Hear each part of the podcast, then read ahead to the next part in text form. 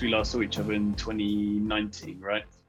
Yeah, we were just uh, trying to figure out when the last event actually was. And I was doing the same actually earlier with thinking about these athletes that are going to be racing at the Europeans, thinking, when was the last time these guys will have actually done a side by side 2K? And then I was thinking, Linz 2019 probably and then I was like that's the last time I'd have seen anyone or I'd have even been at an event and that's the same for us right Ben like that's been almost a year and a half now that um, we've not been around the the boat park and chatting away and, and getting involved in the action but um, it's almost I keep saying last year you know I was saying this to you just before I keep saying oh last year when we were in Linz or in Tokyo or, or wherever we were um, it's almost like last year didn't exist it's just gone so slowly but so quickly at the same time.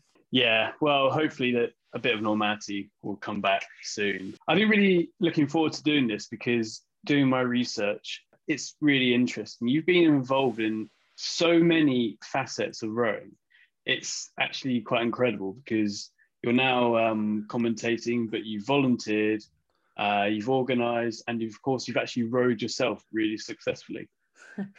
yeah, I kind of think about the last uh, I was again trying to figure out before I did this, you know, coming on to chat to you how long I've been involved in the sport and all the events that I've been involved with. And yeah, it's been about 17 years now since I first sat on an ergo, um, not knowing what was going to come next, really. And I think if you'd have asked my parents 17 years ago, um, what I'd be doing right now, I don't think their answer would have been commentating for world rowing and, and jetting off around the world, because I think at that point they were just keen to, you know, not spend their entirety of their life savings on membership of the boat club. And they were quite keen for me to, you know, still just sit in something a little bit more. Uh, yeah, something a little bit more regular, but uh, no, they warmed to it eventually, and um, yeah, uh, it's given me so many opportunities. It's, uh, as I say, so many different avenues that I've been able to take part in. So yeah, looking looking forward to kind of remembering all of that throughout this chat. Yeah. So take me back to the start then. When did you first try rowing or even find out about it? So, like I said, 17 years ago, I was a year seven um, at my local high school, Stratford upon Avon High School from the Midlands. Um, and I was not a very sporty child. Um, and I was at state school, so definitely not the usual route to to rowing, um, especially at junior level. Um, and there was a, a, project at the time that I say British Rowing, but at the time they were the ARA, right? Um, had come up with called Project Awesome. And it was kind of off the back of both the 2000 and 2004 Olympics, where they were looking to generate more interest in rowing um, with school children that wouldn't usually have access to a rowing club. So they reached out to a lot of rowing clubs in, in all the different regions and, and gave them grants for um, a set of boats and uh, a bit of a kind of pot of money to be able to access to bring on new members initially on the indoor rower, um, get them kind of engaged and, and up for it, and then eventually um, some singles uh, that were some nice little you know Janousek singles that they donated to, to each of these clubs that took part in the project. Um, and that's how I got started. So my local club, Stratford Avon Boat Club, came into my school and a couple of the other schools in the area and ran an indoor rowing uh, after school club basically um, that was um, on a Monday night. I remember it being on a Monday evening after school.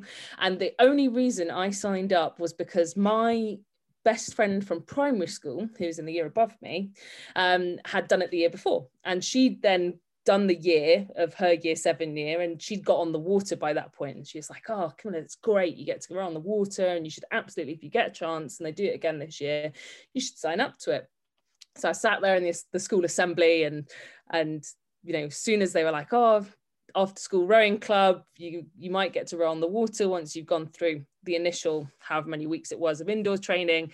I was straight there. And the, the only reason i went i was like i really didn't like sport ben at all. I was really awful terrible. Like the person that sat at the back in hockey like would stick on the ground in defense and didn't move anywhere. That was my usual role. Um so so it definitely was not the kind of first thing on my list of oh I'll, I'll, be really good at this and and I'll be really sporty. It was more to just chat with my mates and um, something different. And yeah I, I kind of went along every Monday night.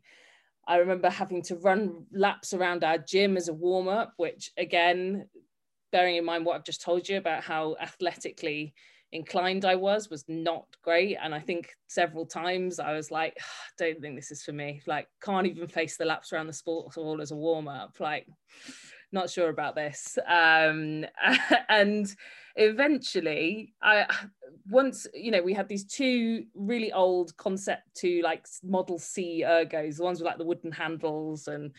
Um, we'd sort of bash up and down for a few minutes and they'd give us some technical advice but really you know all we wanted to do was bit of racing and bit of chatting all that sort of stuff um, and after a few weeks, I, I, remember the the guy who's the the president of the club at the time, who had later come to learn and obviously be involved with the club for a lot longer, um, guy called Felix, who kind of pulled me aside at the end and went, "You're actually really strong. Um, you know, you're pulling some really good scores. We'd love to see you if you want to carry on, and and we'd love to see you come down and do the water stuff. If you think you can do it, um, we'd love to see you keep coming along."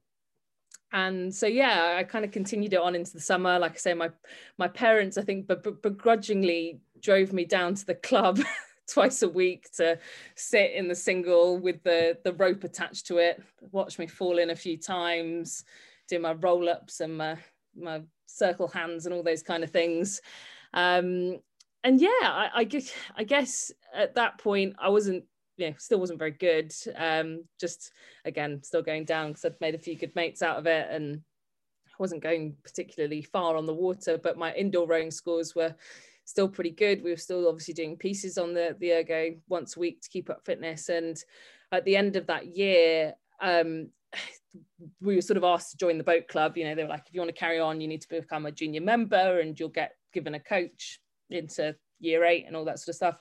Um, and I think there was a discussion at that point that was like, oh, if you carry on pulling these scores, we're going to enter you into the British indoor champs in the in the winter. And I was like, oh, that sounds cool. Get to go to the NEC Birmingham again, nice and local, Midlands. Um, and yeah, I guess it was the thought of finally being okay at something that made me beg my parents to give, you know, pay for that first year of membership. And they kept going you know you really must carry this on.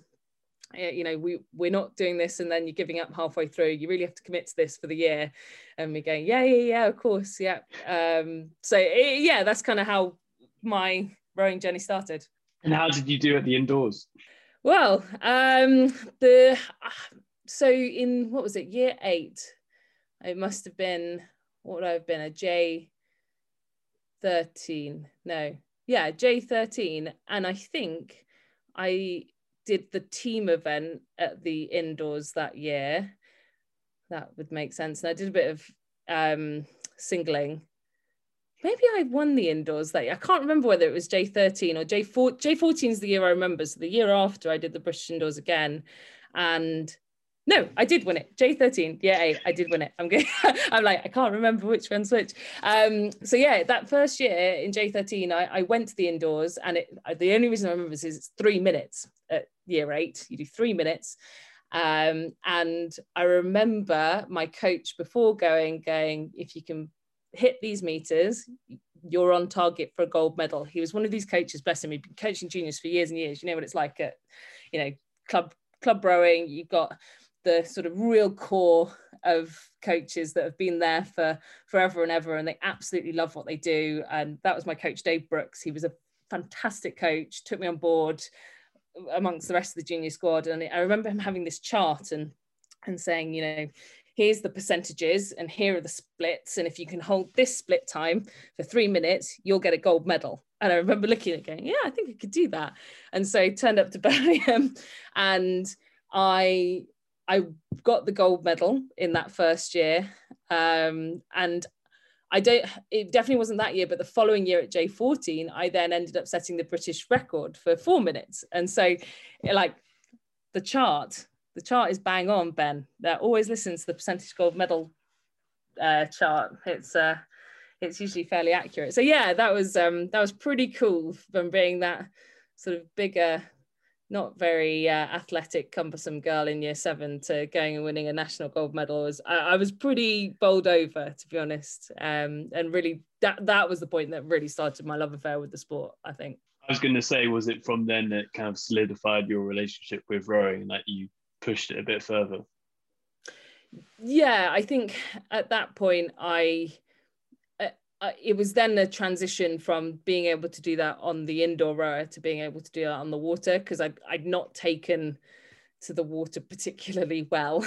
Um, I'd fallen in, they used to call me Queen of the Atlantis, um, in that I've, I'd fallen in like seven times in my first like few weeks in a single in a single um so and they kept going you need to keep going in the single because it you know it's a small club there weren't many other juniors to row with it's not like you know we had masses of girls at my age to put quads and eights and doubles out with. They, you know, so I kept getting pushed out in the single and going, you know, if you can make this work, you're, you know, you can see what you can do on the ergo.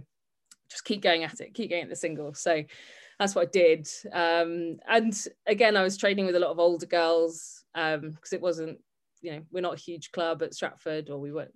You know, they're a lot bigger now than they were. But um, yeah, it it definitely kept me going back for more. And I think that however many times I got upset, and I did get upset a lot in those first few years, falling in and, you know, not being able to put all my power down in the single that I could on the erg. Um, yeah, it, it, it I just loved the sport so much.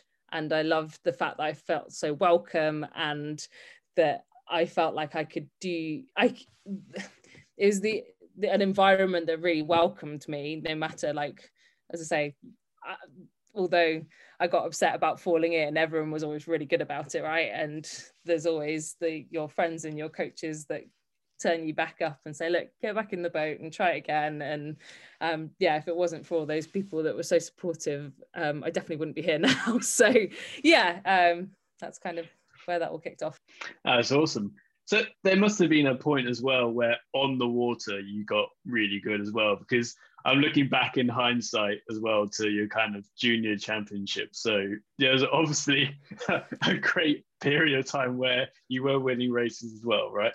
Yeah, and again, like credit to my coaches, um, both Dave Brooks and Andy Rowe, who kind of stuck with me through those single years of me. I fell in in my first ever race, Bewdley Regatta, 2006 or whatever it was, capsized on the start line, took two strokes, and I was just too excited um, and just rolled, had to be driven back in a tin blanket on the launch. And uh, the fact that I came back after that, as I say, testaments them for keeping me going. Um, but yeah, you got some resilience. yeah, and as I say, rowing's a kind sport. We all know this, right? Like, no one's gonna um, no one's going to laugh at you for trying although i can look back now however many years later and go that must have been quite hilarious for everyone who'd come to watch. Um, but there I, I i spent a lot of time in the single um, between sort of j14 and and j16 um, when i couldn't you know obviously it was sculling um, couldn't row at that point. And then i sort of got to my j16 years and had been winning a couple of like fairly sizable events like i i won the single at the junior interregionals at my j15 year which um, was a really nice platform regatta to later things. Like it's a really nice transitional regatta from you know local level to to national level. Certainly wasn't the same as winning something like a nat schools or a bit champs but it for me it was a really good um, stepping stone. And then in my sort of J16 year, because again, I was a sort of solo operator in, in my year group, everyone else was, you know, um, either a lot older than me or just wanting to do things recreationally. I ended up switching across and starting to, to sweep. Um, so I started rowing with um, some of the girls in like the J18 years. Um, we made a four and we rowed that four when I was a J16.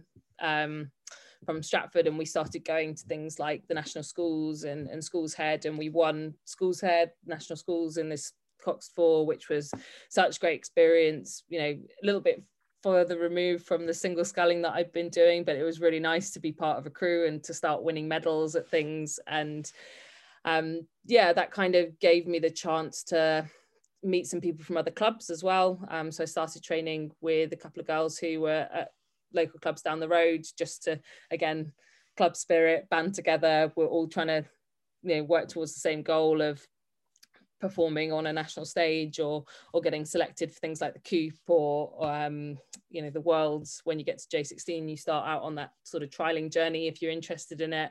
So I was turning up to Boston and doing those lovely 5Ks, uh, 5K trials in the single, in the pair. And yeah, I guess um, training with some of those other girls that were quite strong. Um, that it sort of brought me on quite a lot and we rode in pairs which again I, would not had the opportunity to do that in either my younger years because obviously you can't sweep until you're 16 but also the fact that i'd not had anyone in my age group that i could row with at a competitive level. So we just kind of you know got out. I, I rode a pair with a gal called yasmin Tredell. You might know her big brother lance who's in the boat race uh, and yasmin went on to do some pretty good cool things as well um, and so we sort of bashed up and down the river um, in Evesham. We got a link with Gloucester Rowing Club as well, right at the start of when kind of Gloucester Hartpury was becoming a thing. Um, we were right at the forefront of that. We were the sort of first year in my J17 year where the canal at Gloucester, I don't know if you've ever been, Ben, is kind of oodles and oodles of kilometers long and flat and straight. And so it's great for getting mileage in which my 750 meter u bend stretch at stratford upon avon was not well equipped for for you know giving me the tools to to race at GB trials. So um yeah i think that's kind of what it, i had to kind of then make that decision like most people at that sort of GCSE A level stage do where you you go well I've got a lot to focus on to get yeah nail my exams and my GCSEs and my A levels and I really want to make the GB squad for for rowing it's something that you know I've put a lot of time into for the last few years and I'm so close to um, and you've then got to decide to turn down some of those social things. And, you know, I was doing the hour commute to Gloucester three times a week. My poor parents, again, driving me down on the M5 to Gloucester Rowing Club to stick me out a pair to do my 16 Ks, um, all in the hope that it would eventually come to something. And then, yeah, 20, the sort of 2009 2010 season was when it all started clicking into place and, and we had a really good group of us at gloucester the sort of three girls myself yasmin and, and, and ruth wyman um, we kind of had this really nice training group where we'd you know sort of rotate through the pair and we do a bit with the Gloucester girls in a quad and and we got so much experience of rowing with different people and getting the miles in that the trials process for that year just became really I don't want to say enjoyable um, that's probably quite a uh, yeah that's probably quite a misrepresentation of what it felt like at the time because it, it, definitely does not feel enjoyable going through that. Um, but the results were great, right? And that's you know it's a process of going through those things every day. And yeah, we you know went to trials. Myself and Ruth were kind of the pair for most of the year where Yasmin was injured, and we came we kept coming second at trials in the pair to the Headington girls which one of those girls is now Fi Gammond, who races in the the GB women's setup. Um, she was in the eight and um, probably going to go to Tokyo this year. Don't want to jinx her. Um, but um, yeah, it was herself and another the girl from Headington that we kept coming second to. Um, and then yeah, we sort of rolled all the way through to the the World Championships uh, selection that year, which were in Račice, and it was the first girls eight that they'd ever sent to the Worlds, I think, for Great Britain. Like certainly yeah, I think it was the first eight or the second eight that they'd ever sent. Um, so yeah, it was quite cool that we had eight of us from across the UK that they felt were all at a standard to to go and race at the world for the first time in a very long time, which was fantastic. Absolutely. What do you remember uh, about the experience there? Like, can you remember the race itself? Yeah. Do you know what? I do remember the race really vividly, only because it was absolutely hammering it down with rain. Um, I've, have you been to Račice, Ben? Have you ever been to the course in the Czech Republic? Yes. So it, it was really nice for the whole week, you know, for our, our heat. Um, we won our heat, so we didn't have to do the rep. And then for our final, it was it genuinely felt like it only rained for our race because you're so focused on it at the time but i remember us sitting on the start line and they had to delay our race start time for the final because the tv cam like the gps um camera unit or the stuff that they used to track you know in the bow numbers had been like messed up by a like strike of lightning. And so they'd like called the start they had us sat on the start for about 10 minutes. And all of us are obviously just really ready to go. Like you know getting absolutely freezing. We were like completely and utterly like drenched to the core. And there was a point i just remember all of us being like we just want to get this underway. Like i don't even care. I just want to get to the finish line. Like you built up everything in your mind for this one moment and then it had been delayed. And it yeah it just got to that point where we really had to kind of refresh and reset and and yeah, once we were underway, it was fine. But um, it the heavens opened and it was like awful. And all of the pictures of our race, they were just like completely nutty. Like my hair is stuck to my face, and we're all like in like see-through tops because it had rained so much. Um, but yeah, I didn't actually notice it that much in the race from from memory. But um, I do remember the other thing I remember is coming into the last 250 and our big rivals, our closest crew on time were the Americans. And I remember us being a length up on the Americans coming into 250 meters to go, and our Cox being like, yeah, that like we've done enough, like we're gonna win the race. And yeah, it was really quite um uh, yeah, it was the weirdest um weirdest feeling um going into that finish line. Why why weird? Um just I the fact I can remember it now and it was just a really surreal experience that it kind of played out the way I imagined it to play out, uh, but it was actually happening. I know that sounds really strange to say, but um, and then when you cross the line, you kind of think, oh, we've just done that. But and there's no like you, you sort of celebrate as a crew, but then it's just quiet and then there's all that kind of waiting around and spinning the boat and waiting for the medal ceremony. And you just get a lot of time to kind of process what's just happened. And um, i remember again like on the build up we we sort of didn't really think about what it would mean to to win a world championship gold. And um, it was just a great group of girls and we just wanted to you know see how fast we could get the boat to go. And we'd had a really terrible like you know really terrible run at Caversham before we went like that sort of week that the juniors get running into the worlds where the seniors are away so they get to do some pieces at Caversham like we'd gone to Caversham and our percentage times were terrible. We were bottom of the pile, like all the other boats going, like all the boys' boats, because we were the only girls' boat that went. Um, so it was like all the boys' crews on percentage times were just like way, way, way ahead of us. And we were going to Račice and, and we were just thinking, well, you know, who we're probably who knows where we're going to come right? We're just going to have to buckle down and, and see what we do. And so we went on this sort of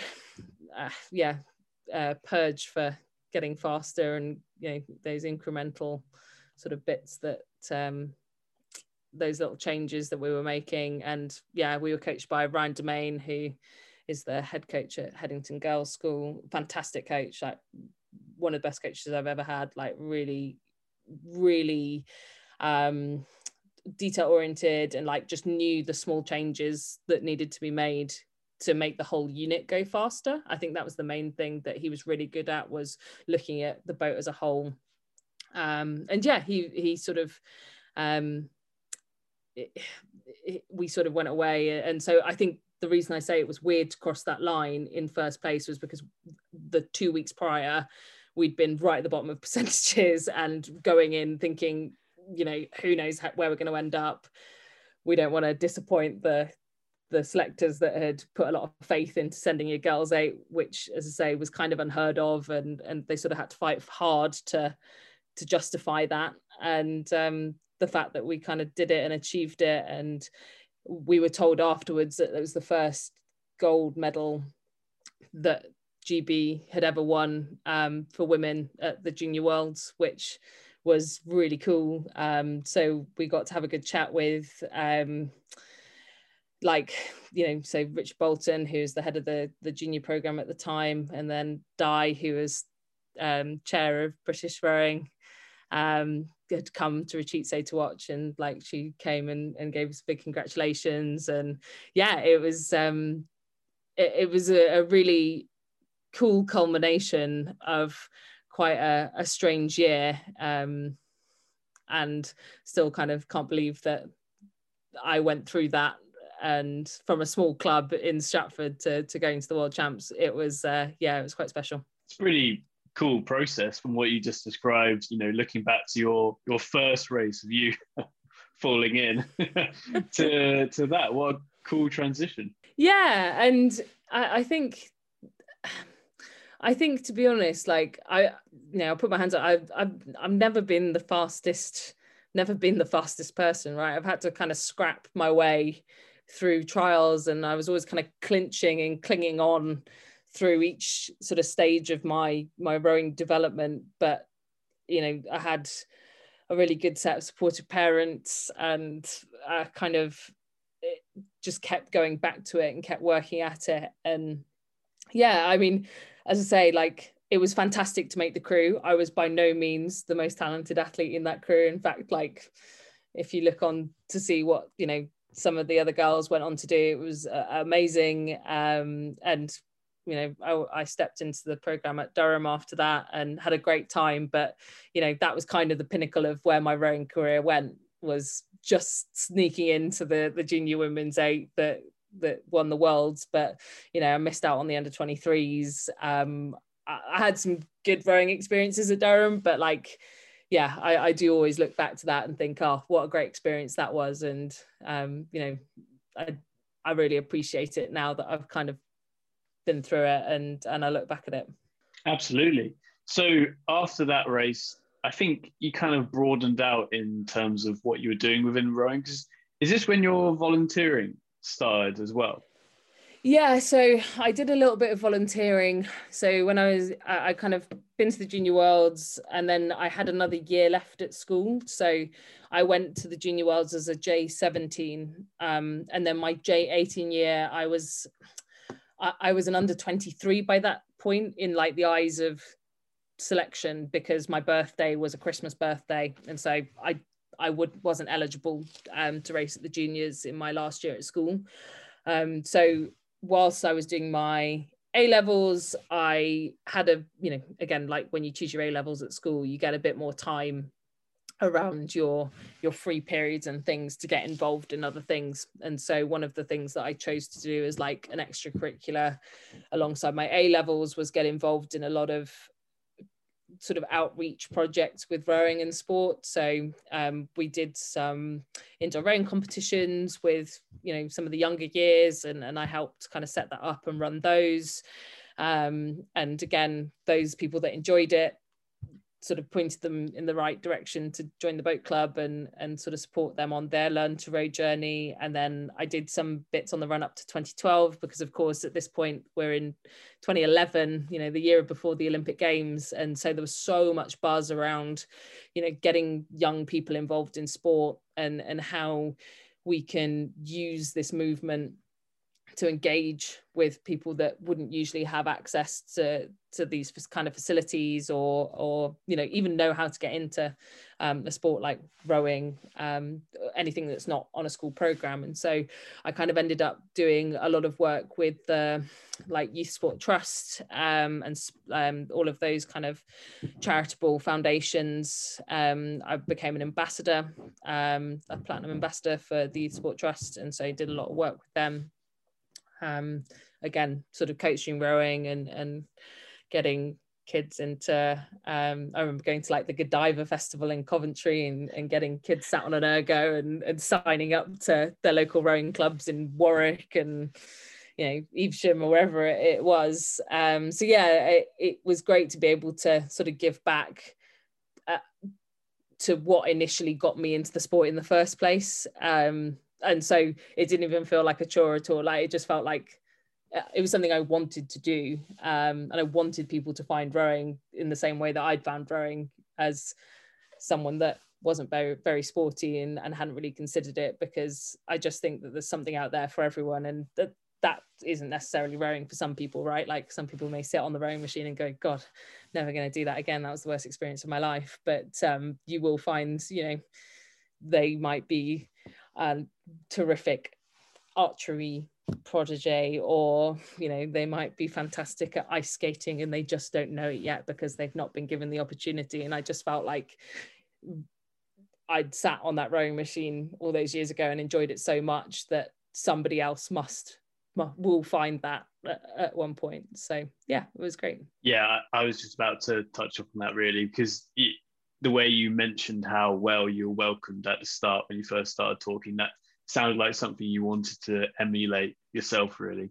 Yeah and the rowing community uh, you know again it's the reason I'm, I'm sat here now right? And it's only my, my love for the community has only snowballed throughout time. And again if you'd have asked me even at that point when i'd been involved in the sport for you know five six years um eh, that it, it would only keep getting better for me and not necessarily through the athlete route but just through the general involvement and community route um, I, I, don't know if I'd have believed myself, it, you know, because at that point all I wanted to do was row on the water and and be really fast and you know make the under 23s and potentially go to the Olympics and and actually, you know, uh, it's so much more than that. Um, and going back to sort of the key reason why I really enjoy this sport it, it is it's the people and it's the and and I think highlighting that to somebody and even if that's just one person who takes it up because they feel really welcomed and that you know they can learn a new skill and, and find a new set of friends and then eventually become you know a commentator or an umpire or you know a coach themselves I, I just think that that's now what I look back and I realize that that's what at the time I think sort of kept spurring me on. Yeah, of course. And you were recognized for that in 2012, right? Yeah. Um, this, I mean, I still pinch myself to this day that this ever happened to me because, like, uh, yeah, I, I just can't believe that uh, this is it, when you say like a once in a lifetime opportunity this is the only thing I can ever think of. Like, uh, you know, it sort of blows everything else out the water uh, as, yeah. Um, How do they even contact you for this? By the way, is do they phone you? Do they do they email? I you? have a I have a really funny story about this actually. So um, I was so yeah, it was 2011 was it 2011 yeah it would have been the summer before so 2011 it was august and I was at Reading Festival with my mate who we, you know, had the summer off rowing. It was August, like I'd kind of finished um finished the season, was ready to go to university and wanted like one last kind of hurrah before before heading off. And um, so we, we went to Reading Festival and I remember sitting in a tent and I had all these missed calls off my mum and I was like, oh, what what you know is my mum worried about me? My mum's usually pretty chill with like just letting me get on and do what i want and she's quite used to me just like going off to rowing camps or whatever. So she she's not particularly like um homesick child sick i don't know like she doesn't usually check up on me very much. Um sure. and i saw these missed calls and i was a bit like oh like i've probably something serious has probably gone on at home and my mum was like camilla like have you uh, have you heard the news? And i was like what news? And, and she was like oh um, you've got this letter and it says you need to check your emails. And i was like and again in 2011 you forget like it's a good 10 years ago now there wasn't much i didn't have much like data on my phone or anything to be like email you know checking my emails at reading and it was still old school you know iphone 3 kind of era we're talking um, my phone probably didn't even have any charge at this point, um, given I was in the middle of a field. And yeah, my mum was like, Oh, you've had this letter. Um, you've been nominated by British Rowing to be a torchbearer for the Olympics. You need to get them all these forms and you need to accept. And my mum was like, "How are we going to do this with you in Reading and and me here?" So I had to get my mum to like fill out all these forms for me and like send all this stuff back off whilst I was like camping in a field. And I just remember like turning to my friend and being like, "I've just been asked whether I want to carry the Olympic torch next summer." and at the time it was kind of like there was a load of hoops still to jump through right because you need to be like security checked and like formally confirmed but yeah it was it was crazy and um then like i think it was the chris yeah it was the christmas like i just in my first term at university as a fresher that i got confirmed so um that was another like big celebration of like wow i was actually going to get to do this ridiculously unrealistic thing that I never thought in a million years I'd ever get the chance to do. Um, yeah, it was crazy. That's spectacular. That is absolutely amazing. Uh, and yeah, the, the day rolled around and well, a few weeks before you get told like where you're where you're to be like and you, you don't know it could have been anywhere right there were x amount of people carrying it on my leg so july the 1st 2012 and all we knew was that it was traveling between i think it was birmingham and coventry and that out of the 30 people that were carrying it between birmingham and coventry probably a few more um, that you'd be somewhere along that route. And that's all we got told. So i had no idea whether i was going to be on like a back street in coventry or like in the bull ring or wherever. Um, so i just kind of sat tight. And then we got all the information through just a few weeks before and it was like oh you're getting your flame lit outside of Shakespeare's birthplace. And so, so I'd gone from like not really believing it to then having like the Sunday Times like taking photos of me outside Shakespeare's birthplace, and I was kind of like, "Am I a fraud? Like, I really don't deserve. I don't really know what I've done to, to deserve to be here." um, it was just so surreal, like the weirdest thing, really, really strange what was it like? Did, did you run with it? Did you walk with it? What did you do? Um, bit of bit of both. Um, so uh, the the coolest thing I cried. So I cried when was the Very bit cool. where. not when I was actually running with the torch. This is the thing. I I I we all get put on a bus. Like you all get told to meet. It was like a pub car park. It was a bit weird. Um, they sort of were like turn up at this time at this location, and it was all quite hush hush. Um, oh. And it was like this random pub car park where everyone who was carrying the torch in that particular section got their torch given to them. Like they all got set up. Um, ready to obviously be lit and you got talked through all the procedures of like what to do what not to do and we all got loaded onto this bus and everyone then like kind of introduced themselves and who they were and, and why they'd been nominated and um, i just remember driving and we kind of came over the crest of this like hill into stratford town as we'd like been dropping people off along the way and it was I kid you not, I've never seen more people in my life. Like, it was so overwhelming like just seeing this sea of people that had all come to see the Olympic torch. And for me, it was just like this realization that the Olympics has such a pull over so many people. And it's so important that, you know, this one thing that was happening forced the entire town of Stratford upon Avon to come and watch. And it was just ridiculous like i just cannot even describe the feeling of seeing how many people wanted to be involved in the olympic movement and see the torch and be a part of it. And so yeah for me it was just that like overwhelming feeling of seeing everyone. I'm getting emotional talking about it now. Like it was it was so cool.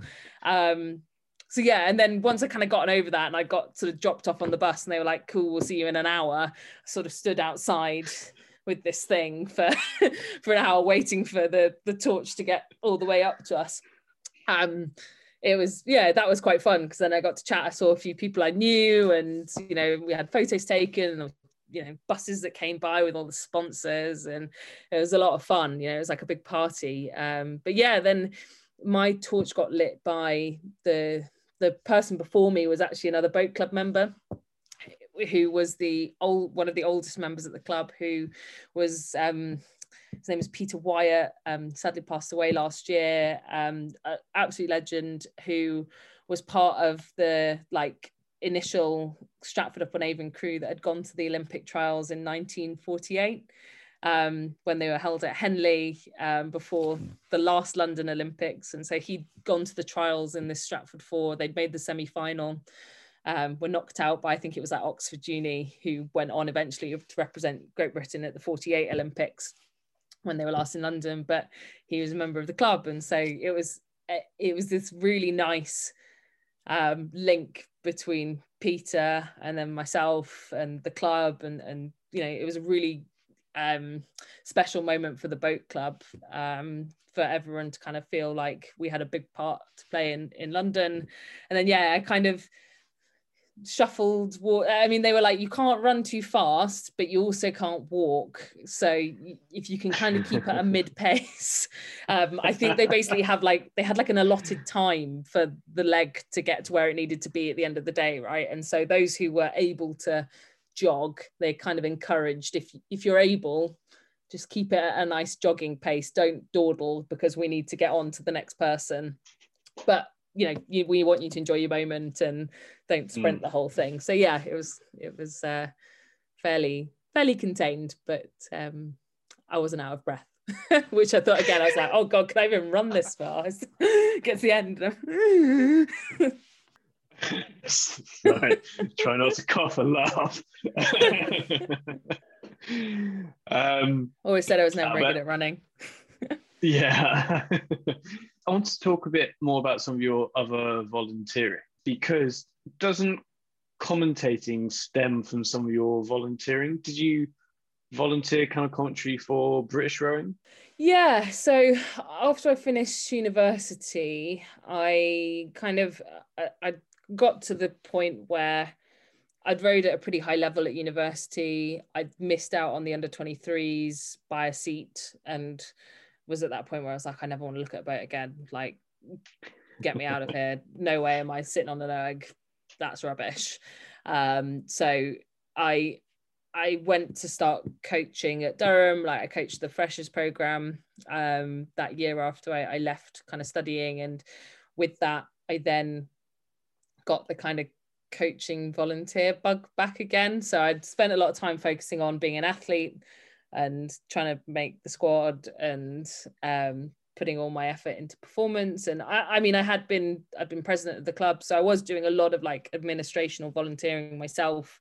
But it felt felt quite intense because I was trying to spin a lot of plates and do a degree, and it wasn't like a it wasn't like a relief thing. It was like a I want the club to be the best it can be, and, and that can be quite mm-hmm. stressful. But uh, the sort of coaching in the fresh program got me back into enjoying being involved in the sport again. Um, and after I I kind of wrapped up my the Learn to Row program. So my job at Durham was to do that big induction in October when all the freshers come to Durham and teach 500 first years how to row in the space of eight weeks, which you know you're doing sort of 7 a.m. till 10 p.m. every day, like you know clocking these people through the rowing machines and the rowing tank and all that sort of stuff. Um, and so I kind of got to the end of that, decided that it was time for me to get get a real world job in inverted commas. So kind of went around the grad fair at Durham and and decided that, you know, I was going to get a corporate job. Um, the corporate job that I got ended up moving me to Edinburgh.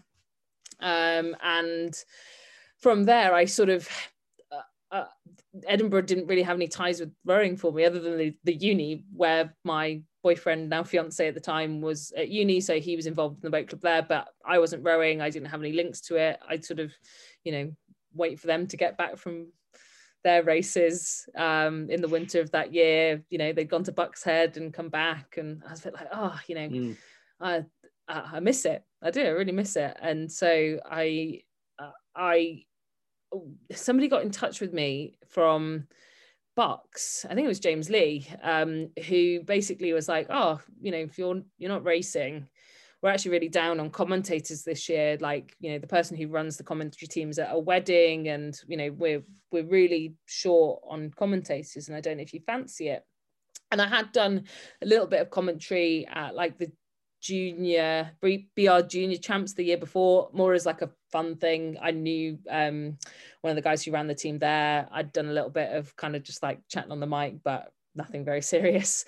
and so I I got uh, I got to BUCS and and to say that I was kind of thrown into it was a massive understatement in that like it was me and I think maybe like two other people on the commentary team and so they were like well here you go like you're on until midday you're doing six hours of commentary like good luck. Um and and I just I just kind of had to do it right? And and you know had a little bit of guidance from um the people who were there at the time but mostly it was it was just me chatting. And because i was so fresh out of uni you know i knew a lot of the people racing because they were all my friends from racing against them at you know i was at durham so i knew all the newcastle people and the Brookes people and the imperial people and whoever right? And so i was just chatting about my friends who were out racing on the water and enjoying themselves. And so it came quite easily to me to like you know talk about the racing and had a great time. And i remember remember, and he probably doesn't remember this, but um, guy Andy Crawford, who's he's a steward at Henley Royal.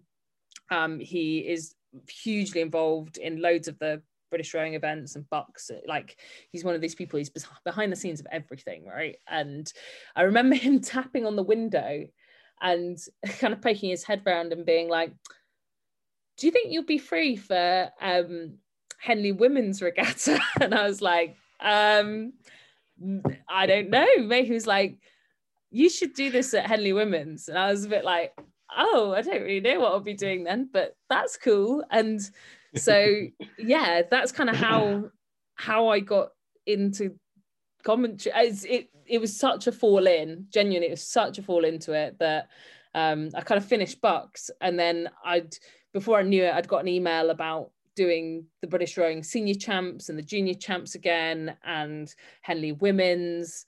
And it was all a bit of a kind of like crazy blur. And then at the end of, so yeah, the first event was the May, was BUCS.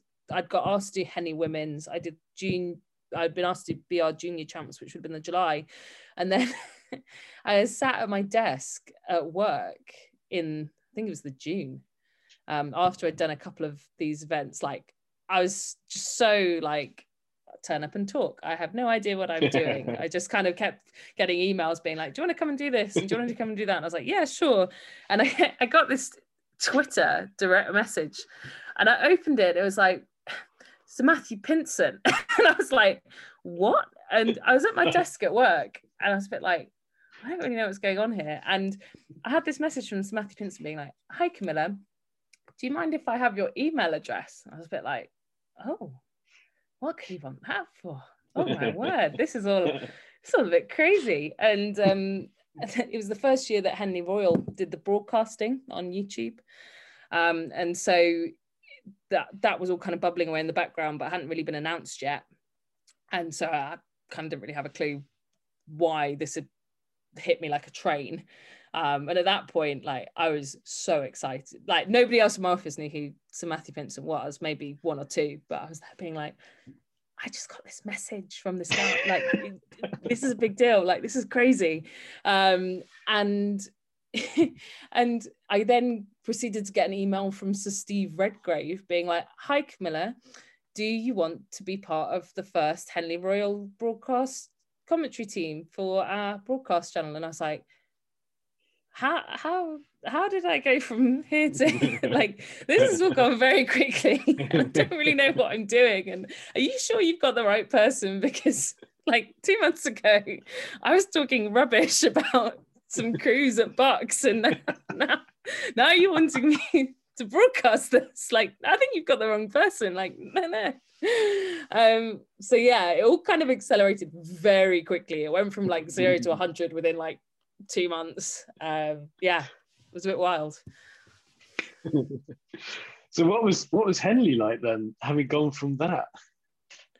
Um, it the broad doing Henley Royal was maybe again i keep like thinking about these things and looking back and being like at the time it felt like the biggest thing that i could ever do i was like this is a, i am absolutely in awe of all these people. And you know i was looking at the p- names of the people that were going on to the rota next to me and i was just like i can't like i can't do this. Like there's no way i can sit in this room pretending to talk about rowing next to like my rota for the week when i got given it. It was like oh, on wednesday you'll be with gary herbert and on Tuesday, on thursday you'll be with alex gregory um, and then we'll decide from there like who does the weekend um, based on like you know who's fitting well together and all this kind of stuff. So so like i'm turning up and I, I, like shuffle into the the regatta headquarters on the wednesday at henley having like no idea. Like obviously it was really new to everyone at that point right? Like the the sort of youtube mm-hmm. was really new. It was a big gamble like it was a big gamble. It was a lot of investment for the regatta and and so they all want, really wanted to make it work and there was a lot of eyes on it right? There's a lot of people looking at how it was going to function. And so it kind of it wasn't only like really nerve-wracking because it was the biggest thing that I'd ever done from a commentary mm. perspective uh, ever in my first like few weeks of commentating. But then there was also all these like people getting quite like I don't not stressed about it, but like they were obviously really wanting it to work so that it became a long term thing. And so I, plunked myself down next to Gary Herbert. And I was like, I don't know what I'm doing. Like, I have no idea. And chatting away, like, you know, with Gary Herbert, like all good. And then I came back for my next slot with whoever it was, like Alex Gregory. Oh no, that was it. Alex Gregory was there because he was on the next slot. And I remember him being like, oh, you know, good job, well done. I was like, that's Alex Gregory. Like he sat behind me listening to me commentate. I was so starstruck the whole time. I just kept being like, it's you and it's you and it's you. Um, and so yeah, I had Alex Gregory sat on the floor behind listening to me doing my commentary. So I was a bit like, uh, uh, uh no idea what I'm doing. Um, left, came back the next day, did my next slot with whoever I was on with. And for that one, I, so the, fir- the first year they obviously hadn't kind of got the infrastructure so we were in this back room at regatta headquarters which is the building on the bridge um, in henley right? Um, past finish past leander. Um, they got us in this like office room with all the production team next door. So you were out the way right? You weren't in the regatta at all. We were off site and it was although like i say it was a bit of hustle and bustle of people kind of coming in and out and checking it was all fine. And um, the the sort of stewards that were in charge were Sir Matthew Pinsent and Neil Chugani and so they were kind of coming in and out intermittently being like is everything okay? Like everything working well? Like any feedback? Um, and so I turned up for this next stint and like chatting away to whoever I was on with. I can't remember at this time who it was. And I made the mistake of turning around during like during a break between races and I spun. Mm-hmm. and so Steve Redgrave stood like here like right behind me with um. all these other stewards and I just I, I stopped I froze. I was like I, I can't do this. I, I, he's he's listening he's listening to me. I can't do this. No way. Um look at so, this yeah look at this. And I was like, and obviously everyone else who was in the room was like, oh yeah, obviously. And I was just there like, he's listening to me commentate. Like, this is crazy. Um, I'm not worthy of this. Um, and yeah, that that then I then got asked whether I wanted to do the weekend. So I ended up doing the semi-finals on the Saturday, which again was like mind-blowing that I was even uh, that I was even doing the the commentary, right? And then they were suddenly like, oh, you know, we'd like to give you a slot in the semi-finals, um, which was amazing. And as again, anyone that's been to Henley knows, like there's such like once you get into those weekend races, some of the races were just so spectacular to commentate on and to watch and to be a part of that I just felt so lucky to be sat watching them live in this big new thing for the regatta, right? For this live stream to be as impressive as it was in year one with the kind of side by side footage and the the sort of boom footage that they had and all the pictures were amazing right? They got it they got it absolutely spot on. And it's only got it was great.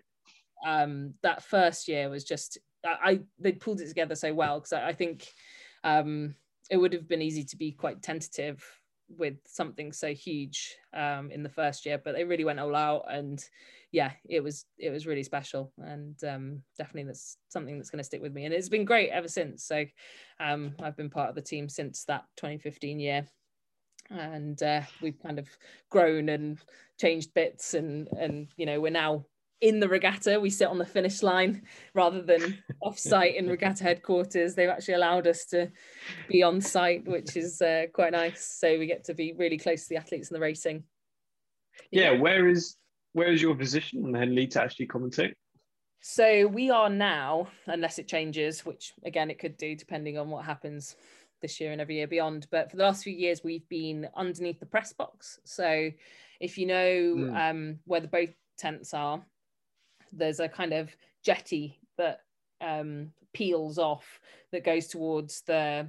There's like a floating stand that's opposite the finishing um, box, and that's where on the top deck is where all the press sits. So all the journos from, you know, Rachel Quarrell to whoever else will sit with a beautiful view, one of the best views of the entire course on that top deck. And then we sit on the bottom deck um, with all of our sort of screens and commentary equipment. So we get the full view up the course and, and of the finish line. So yeah, it's, um, you feel right in the action. I mean, certainly the closest I've ever been to racing on the, the regatta course. it's fantastic.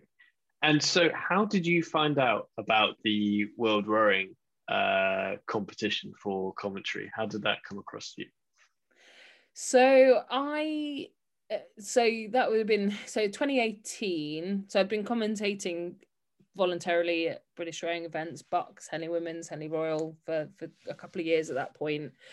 And I was at BUCS Head. Now, I, obviously not much commentary going on at BUCS Head. I was doing other various volunteer tasks like sitting in the cold with a stopwatch, um, you know, all those kind of fun things to make sure that the rowing goes ahead and everyone gets a race. Um, and uh, I remember going up into the sort of um, race control area after the day had finished and delivering all my sort of stopwatch and timing gear back to one of the guys there, Phil. Um, and he said to me, he's like, oh, Camilla, he's like, whilst I see you, he's like, I've been meaning to speak to you. Um, I think World Rowing are, are looking for a, a, commentator. Like I, I hear that they they're going to be looking for a commentator. That the, the team needs some, you know, new voices. You should absolutely get in touch with them. And I was like, oh, cool, thanks, Phil. Like that's good to know. Like definitely would be interested. That would be great.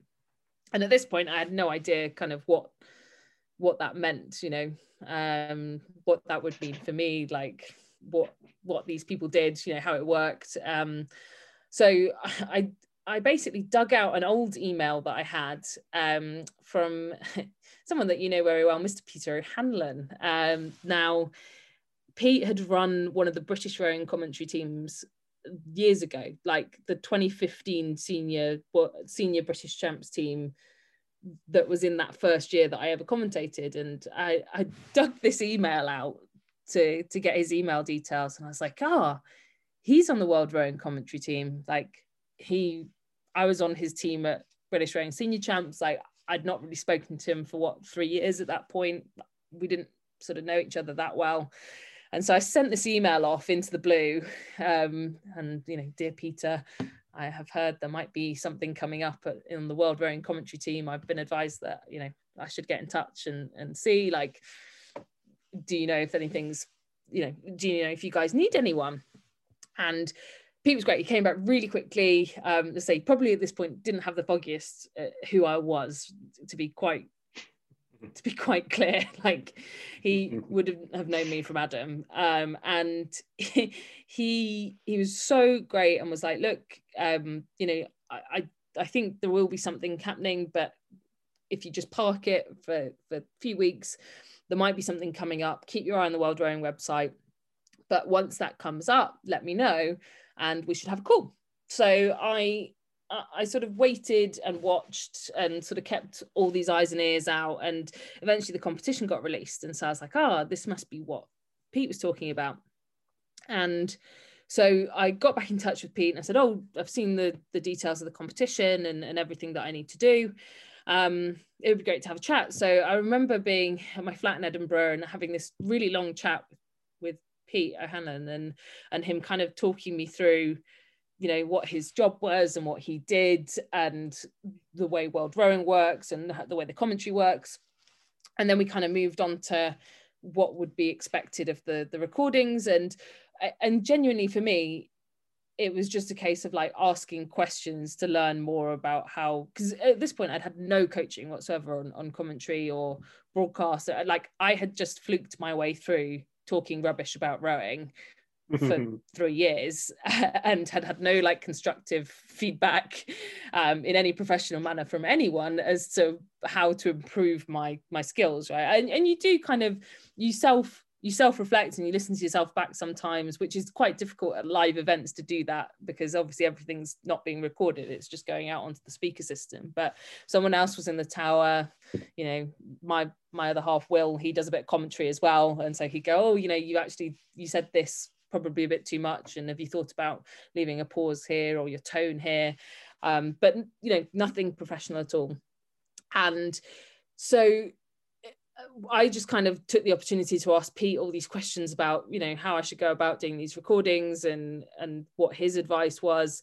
And genuinely, he was so so helpful. And I, I think he would have done this for anyone entering the competition, right? If they'd have reached out to Pete, he is such he's so kind with his time, and he is so like he, he's so fair and so constructive right? And and again not in a harsh way of of saying oh you know that's rubbish and you need to do this. Like he's got a really good manner of of being able to kind of give you help but not spoon feed you um, and give you some really good pointers. And so i'd sent a couple of my clips off to him and he'd sort of fed back and gone oh you know uh, I think you should include a bit more about how you describe the atmosphere. And he was like, I know it's really hard because you're not there, but part of your job as a commentator is to paint a picture of, of where you are because everyone that's listening to you, they might not be in the stand, they might be somewhere else. So, you know, talk to them about what the conditions are like and where you are in the world and, and put context on it. And that was just something I'd never thought of before because for me, all of my commentary had just gone out to people that were there out of a speaker at BUCS Regatta, right? They don't care about the fact it's 23 miles an hour wind and, and cloudy. Um, but it was just something to, that I just never thought of before. And, and, so, uh, again, that happened over a couple of different clips and he'd given me this feedback. So eventually I was confident enough to sort of push the button and send it away. Um, and yeah, the rest is history. I, I, I sort of waited a couple of months and eventually got the call up from Colleen at the time, um, Colleen, who um, Osmond um, dropped me a call and were like, they were like, yeah, we're about to announce that you've won the competition. Um, can you make it to Belgrade in a few weeks' time? So yeah, it was it was amazing. I was going to say, off to Belgrade you went. Oh yeah, toddled off to Belgrade, where um, yeah, it was all it was all really new and really different in a lot of ways, but also really familiar in that once I'd kind of built it up in my head. And I don't know whether you, you, do this as well, Ben, when you go to a new regatta course or like a new big event or, you know, the worlds for the first time, I'd sort of built up this picture in my head of like what it could look like and what it was going to be like to have all of these international athletes kind of parading around the boat park and whether you know the commentary setup would be any different and imagining all these different things and then I turned up and I got shown around um, by a couple of the guys at World Rowing and sort of inducted on where to be. And they sort of, you know, brought me along to the um, team managers meeting that happens at the beginning of every regatta is just like a, it would be good for you to listen to this to get a bit of a sense of overall of, of what's going on. And then uh, after that it was kind of like well briefings tomorrow morning you're going to be up the course and um, good luck and and just do what do what you need to do um, and enjoy it. So there I went with my stack of paper and Belgrade it's like a um, if you've been to Belgrade which I, I know you would have done, it's like a beach that goes all the way up the course. um, and it's it's really popular. It's like a big um, like local sunning sunning spot. Um, there's lots of like bars and restaurants and whatever. And um, I'd been paired up for my first time with Martin Cross, which again I was kind of in awe of the fact I'd even get to sit next to Crossy, let alone like commentate with him. And I was just like, oh, can't mess this up. Mm-hmm. This guy is like the person I've listened to for the last however many years of being obsessed with rowing. So we sort of went toddling off up the course. Um, we sat in this again, it was just it's really nice because um, what I've come to realize is that like at every event, there's always some element of just like making it work, which is the same all the way from like, you know, Bewdley Regattas, where I'm falling in in 2007, to the World Cup, where we'd sort of got like a, a set of chairs and a table from the local bar at the thousand meter marker, and they were bringing us like milkshakes. Uh, in the breaks in racing, and we were using the Wi-Fi from the cafe, and all sort of like it was just a bit of an element of like familiarity of okay this is just the same as commentating at anything else and um, just enjoy the racing and enjoy watching it. And because it was the first kind of world cup of the season there was obviously a lot of like you know there were a lot of people trialing different bits out and some of the racing was um, you know there weren't quite as many people there as perhaps would have come to the World Cups later in the season. So it was a really nice kind of warm up for me to to get into it and sort of understand understand how it all worked. But still, in saying that, like I remember like really distinctly being able to commentate on someone like the O'Donovan brothers in the lightweight double, and that being, you know, cool to see them racing in person, mm. like from 100 meters away. Um, and yeah, I think it, Crossy was fantastic at just sort of letting me do my thing, and he is eh, eh, he is just a really like expressive guy. You know he he just he doesn't really well i don't know. Maybe i should ask him more about what his you know commentating philosophy is. But like he just knows so much about rowing and he's just like let it flow. Just talk. He's like just go. You you lead it. Don't wait for me to tell you what to say. Like just just say it. And so i ended up just like commentating all these races with crossy just sort of sat next to me being like no no just carry on. Just keep going. Um and yeah that was just uh, by the the sort of last day of the the world cup by the finals day they'd sort of moved crossy onto the video. And so i was kind of let loose to commentate by myself with my serbian co-commentator because you know when when you're what I've come to learn now is when you're commentating on site at world rowing events, especially like the World Cups and the World Champs, is you get a local language co-commentator who is there to kind of hand off to and, and to commentate with for all the local language speakers who have bought a ticket to come and watch, you know, the big local sporting event that's come to the town. And so, um, yeah, it, it was great to be working with with them and um, it was just a real eye-opening experience to what was to come and it was great fun. I, I, enjoyed my time in Belgrade. It was great getting to know the, the team that I now know really well, which I feel like I've known them for years and years and years. Like it really does not feel like it's only been, well, effectively two years because we've missed a year of, of the season, right? But um, they feel like they've been my friends for for a really long time. So uh, yeah, it's nice. I was going to say it's only been two years, hasn't it, that you've done the where you've been at the physical events doing the commentating from yeah 2018 to 2020, I think. Yeah, so I did Belgrade, and at that point they were kind of like the world rowing team were like, well, there's no guarantee that you'll get to do any further events, especially in that year because the way that the commentary sort of works is that they assign events for the year to you know they, they put a rota out. And so when i got invited in the sort of spring of of 2018 all of the further events for that year had already been populated with the the, the regular commentators so there was no guarantee that i'd get to commentate at any further event that season so i kind of parked parked my microphone at World Cup One and went, well, if that's me, I'm I'm happy with that, right? That that's mm. fantastic. Um, I've had a really great time. Um, I'll go back and I'll do Henley and all those kind of things, um, and just have a good summer. And then in the August, I got a message um, from World Rowing saying that they'd had a last minute kind of drop out from one of the commentators who was supposed to be going to the coastal championships um, which were which were in victoria in canada. Um, and would i be interested in in slotting in and, and filling that seat?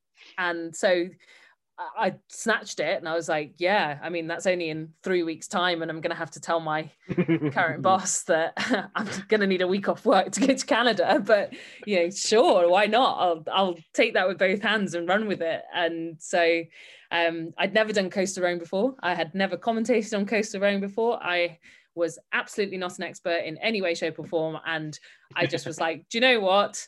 I, am just going to do it. Kind of, kind of going back to that sort of BUCS and, and Henley Royal of just like, I have no idea what I'm doing. This is a whole new side of the sport I do know nothing about. But if I don't take this opportunity to do this now, I will never learn and will never get asked back again. So just do it, Camilla. You may not know anything about coastal rowing, but how different can it be? So um, mm. yeah, I and they've asked you. They've asked you for a reason as well.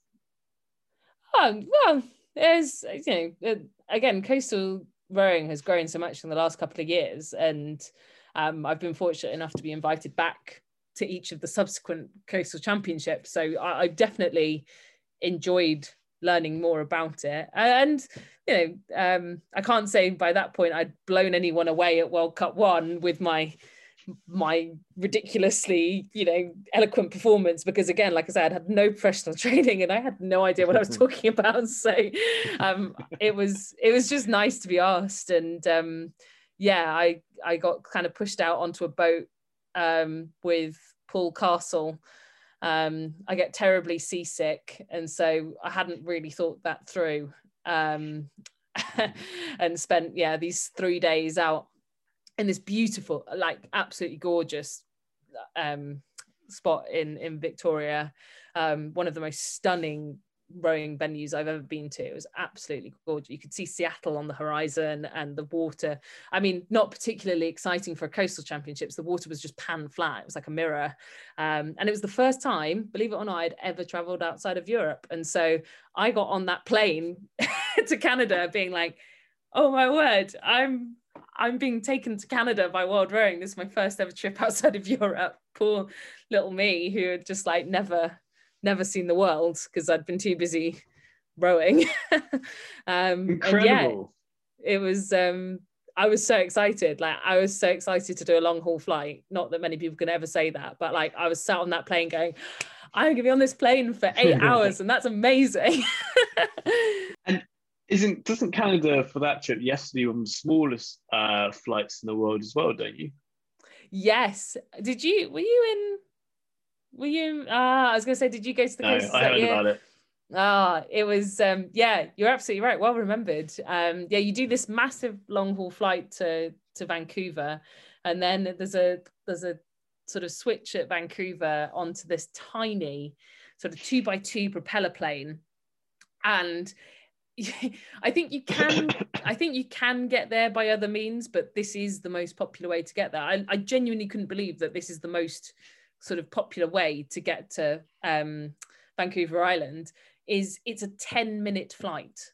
Literally from takeoff to landing, it was 10 minutes. And the the the WestJet people who ran the flight that I was on were hilarious. They obviously had this like comedy routine nailed down about like mm-hmm. you know you know when they take off and they do all the like safety features of like you know here's this and here's that and then I just remember whatever they did was really funny because basically they sat down and then got back up again ready for the um, coming into landing part and yeah it was and gorgeous right there's all these like little islands that you fly over. It was quite dark when I, I arrived, but there's a lot of little islands that surround that part of BC um, with lots of little like habitations on them and people kayaking between the islands. And yeah, it was absolutely stunning. Really cool. So that was 2018, end of 2018, was it? Yeah, that was October 2018. Okay. Um, and then you were asked because the next year, I'm just thinking you traveling abroad. What was you traveling to Tokyo like then? so yeah, I got my rota for 2019. Like by this point, bear in mind I had literally done World Cup one and I was a last minute call up to the coastal. So I really did not think I was in the place to be being like going to any of the major events. I thought if I was lucky, I'd get like a World Cup or two, maybe. Um, if, uh, who knew, right? I was just like, oh, I'll just be grateful to be invited back because it was great fun and I really want to see those guys again who, you know, all the team. And I remember getting my rota through and kind of looking at it, looking at it and being like, uh, no, surely not. Like, because the lineup for 2019, like rowing's a really Eurocentric sport, right? Um, in a lot of ways, in that it's quite easy for a lot of the sort of continental Europeans to get to events. And so all the World Cups and, and Europeans and everything, obviously all in the familiar locations that we we come to know and love. Um, so it's really rare that there's a year where lots of stuff is outside of Europe. But in 2019, this year that I'd kind of fallen into into commentating, everything was outside of Europe. It seemed like absolutely everything. It was like one of those crazy years where it was a pre-Olympic year at the time, and so the junior champs were were um, scheduled for Tokyo for the test event. Um, the coastal champs were um, in Hong Kong, China, and the coastal, the beach sprints, which was the new world rowing event, um, which I'd been lucky enough to be part of the beach, the first kind of induction beach sprints trial, which was the Commonwealth beach sprints that were held in the UK. I, had gone and done a bit of commentary there, and so when they introduced the beach sprints that um, the that Shenzhen were hosting in China, that was also again like another quite big event um, that World Rowing were sort of launching, and so I, I ended up in 2019 being given the Europeans in Lucerne. No, yes, Europeans in Lucerne. I went to world, the World Junior Champs, the World Senior Champs in Linz, which were the Olympic qualifiers, then to China, Hong Kong for the coastals and the beach sprints. So I ended up like traveling the world for a year and begging my bosses for time off at work. And um, yeah it was all all a bit um, star striking for me. Isn't it incredible kind of what opportunities can become? Because i still look at my rota as you call it for the year and just being like this is this is ridiculous. This is absolutely incredible. And i know i kind of want to keep doing it. Um, but it's incredible when i look back at my kind of first interview for doing what I do in the media and having no idea what it would become.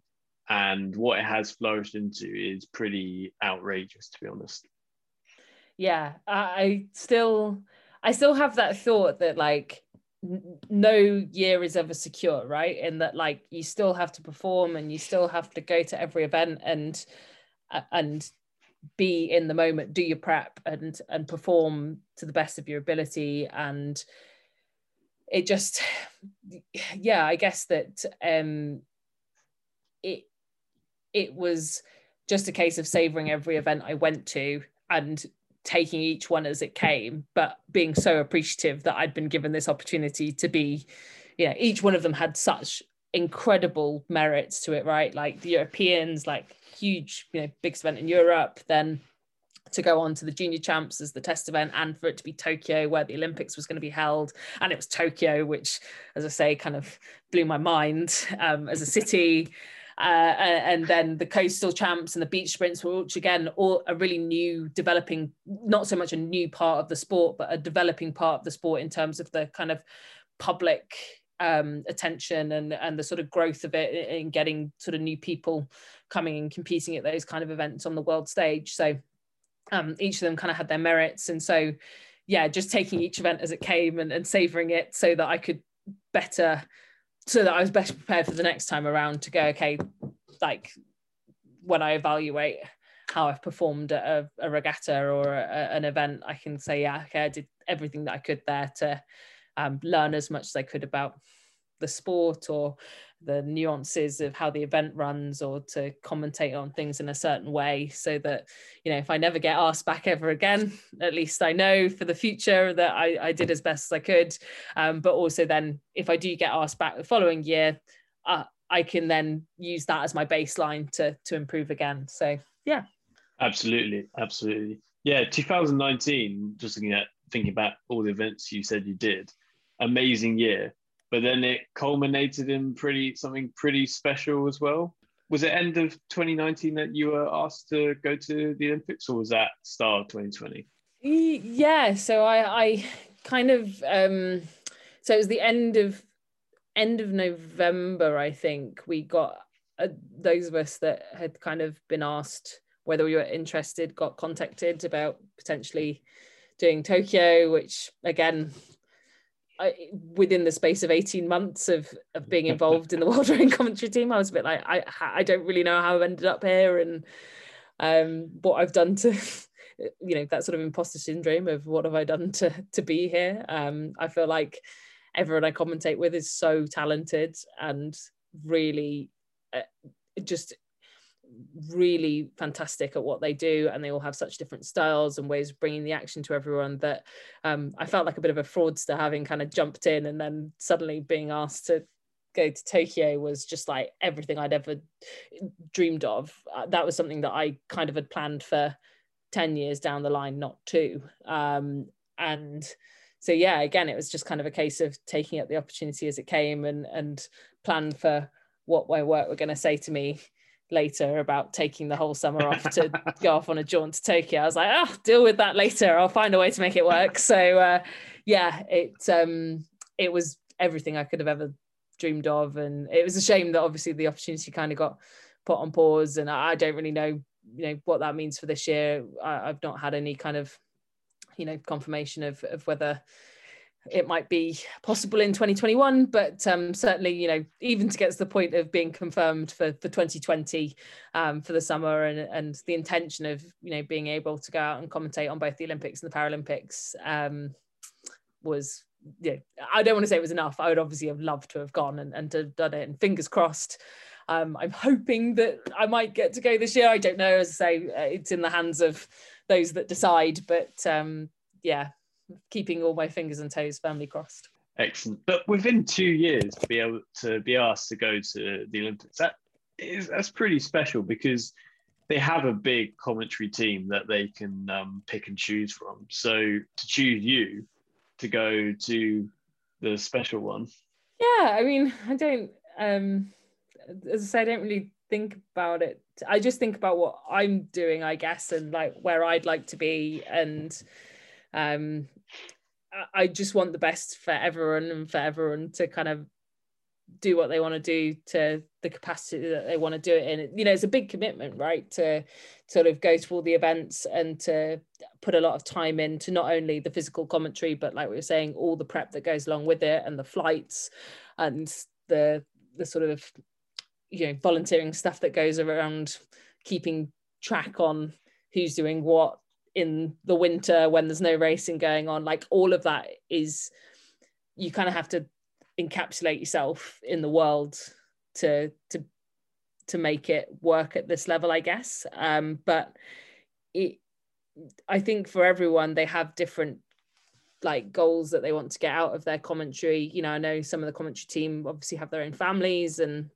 you know they've they've got kids of their own and um, it can be you know it's a big pull on time right so i guess you know i'm lucky enough that i say lucky enough at the moment you know i'm a fairly free agent in that it's just me and my fiance and he's also a rowing bod and so he doesn't mind me sort of signing up to everything and grabbing everything with both hands and saying yes and and you know i'm such a I'm such a yes person that uh, I find it really difficult to turn things down. So I've been very lucky that he's kind of supported me through all of that and allowed me to you know not have to think about saying no and and turning things down yet. I, I, know there will probably come a time where you know the, the shift in the balance will have to you know be thought about a bit more. But i see people like you know pete for instance who he's got you know his beautiful family that um, he lives with and his two little girls and yeah, he's the best in the business right um, in the tower. And um, if he can make it work then you know looking to draw life lessons and inspiration from him on on how he does that and uh, yeah Absolutely. So your, your plan for now is to continue this as much as possible into the future. Yeah, just carry on taking opportunities, I guess. Like it's it's done well for me so far. And I think that's one thing that um has kind of got me to where I am is just just saying yes to things and and figuring it out later um, and it, it, i think if i can carry on doing that for as long as you know is possible until i get to a point where it it's not feasible for me to do that anymore then it, I think it can only lead to more really exciting opportunities. And yeah, uh, I'm really excited. I, am for the first time. I'm going to be on the video commentary for the Europeans with with Crossy, um, which the first time I've ever been offered to do that.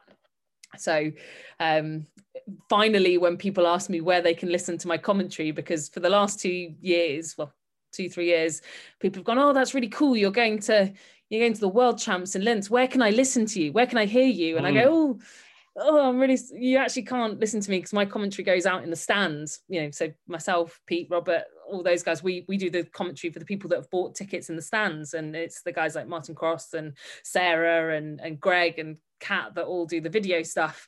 Um, and for the first time, I'm, I'm doing the video commentary for the Europeans um, in Varese in, a week's time. So I'm finally going to be able to say to people when they go, Oh, where can we listen to you commentating? I'll be able to go, Here, you can watch me, you can listen, um, you'll hear my voice. um, so a brand new challenge altogether. um, I thought I'd work um, to a kind of summary here because I wanted to get your thoughts on this, kind of having uh, heard you talk through all this, which has been actually really inspiring to me. So thank you.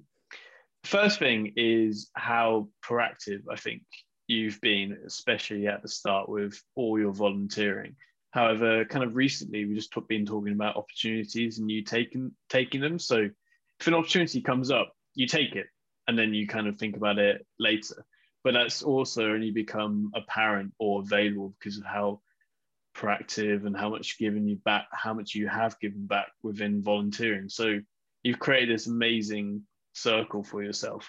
I, yeah, I guess if you think about it, I've not really thought about it in that way, if I'm really honest. Like, I guess that sort of does sum up the more there's that you know that phrase of the more you put in the more you get out right and i think that is absolutely true of everything in life um not just you know specifically with rowing and and um volunteering and, and putting back into the sport that's given all of us who are involved so much. But you know, I feel the same for I feel that rowing teaches you a lot of really good values about time management and uh, and managing your goals and putting the work in to get the results. And I, I think that that's been really good for me as well in my professional career, both with outside of commentary work you know i'm a i'm a recruitment consultant i'm a headhunter effectively outside of work. And you know i think getting that trust and that buy-in from everyone that i work with um, that i put the work in and i give up my time at work in order to get the to get the rewards back you know that they've been great with supporting me through all of my commentary.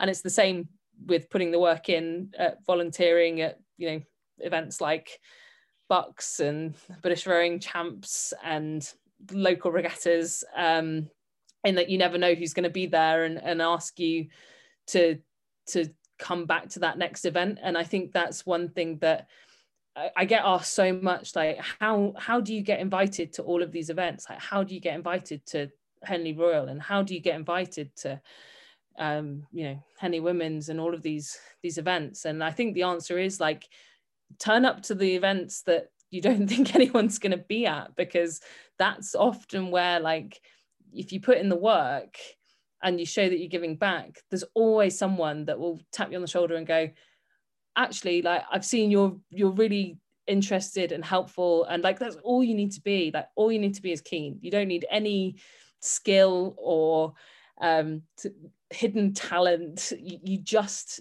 you will learn so much just from turning up. And i think for me like just say go to you know Stourport Regatta and sit on the finish line and help the umpire or you know message that person on Twitter to ask them if you can help out with commentary at the National Schools Regatta. Like just go out and and take take up the opportunities even if you're not sure about it you'll learn more by turning up than by never knowing and then just spending the whole rest of your life going oh i wonder how you get invited to those events. Because i think without you going and, and sort of putting your hand up it, it's sort of like you say it, it goes in cycles right? The more you put your hand up to the more you get invited back to in return and those things kind of build up and build up.